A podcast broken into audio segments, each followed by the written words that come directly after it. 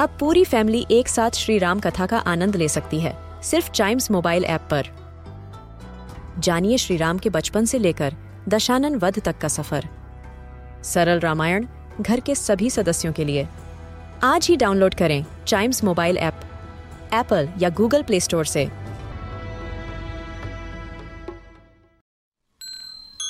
This is Chimes Radio, original podcast. Hello a news a day podcast में आपका स्वागत है। और आज एक बार फिर से नीरज चोपड़ा कर रहे हैं ट्रेंड और क्यों ना करें, उन्होंने भारत को गोल्ड मेडल जो जिताया है। हम्म सो टोक्यो ओलंपिक में जेवलिन थ्रो में नीरज चोपड़ा ने 7 अगस्त को गोल्ड जीतकर इतिहास रच दिया था। और अब एथलेटिक्स फेडरेशन ऑफ़ इंडिया यानी एएफआई ने इस दिन को और खास बना दिया है। और उन्होंने ये फैसला किया है कि देश में हर साल 7 अगस्त को जेवलिन थ्रो डे मनाया जाएगा, ताकि ज़्यादा से ज़्यादा युवाओं को इस गेम से जोड़ा जाए। नीरज चोपड़ा ने 7 अगस्त को जेवलिन थ्रो डे मनाने के फैसले पर खुशी जताते हुए खुद को लकी कहा। उन्होंने ये भी कहा कि सुनकर अच्छा लगा कि इस दिन को ऐतिहासिक बनाया जाएगा। अच्छा है, इसमें बच्चे आगे आएँगे और देश के लिए मेडल जीतेंगे। और एक प्रेस कॉन्फ्रेंस में नीरज चोपड़ा से जब सवाल किया गया कि आपने ओलंपिक में गोल्ड जीत लिया, हर प्लेयर का यही ड्रीम होता है अब आगे क्या गोल है?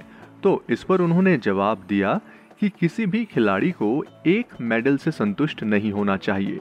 मैं पहले भी कॉमनवेल्थ गेम्स में गोल्ड जीत चुका हूँ।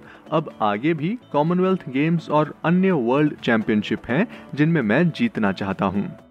और आपको बता दें, नीरज टोक्यो ओलंपिक्स के फाइनल्स में पहले राउंड से लीड कर रहे थे। एंड उनका पहला थ्रो काफ़ी था भारत को गोल्ड मेडल जिताने के लिए। और कोई प्लेयर पूरे छह राउंड इनका मुकाबला नहीं कर पाया।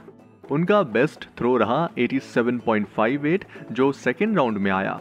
वहीं ओलंपिक इंडिविजुअल कंपटीशन में इंडिया को 13 साल बाद दूसरा गोल्ड मिला और बीजिंग ओलंपिक 2008 में पहली बार गोल्ड मेडल जीतने का कारनामा दिग्गज शूटर अभिनव बिंद्रा ने किया था। सो so, आज के पॉडकास्ट में इतना ही। ऐसे ही इंटरेस्टिंग एंड ट्रेंडिंग स्टोरीज को फॉलो करने के लिए आप चाइम्स रेडियो का ये वाला podcast a news a day को तुरंत लाइक शेयर और सब्सक्राइब कर लें ताकि आपसे इसका कोई भी एपिसोड मिस ना हो जाए। Till then see you and keep chiming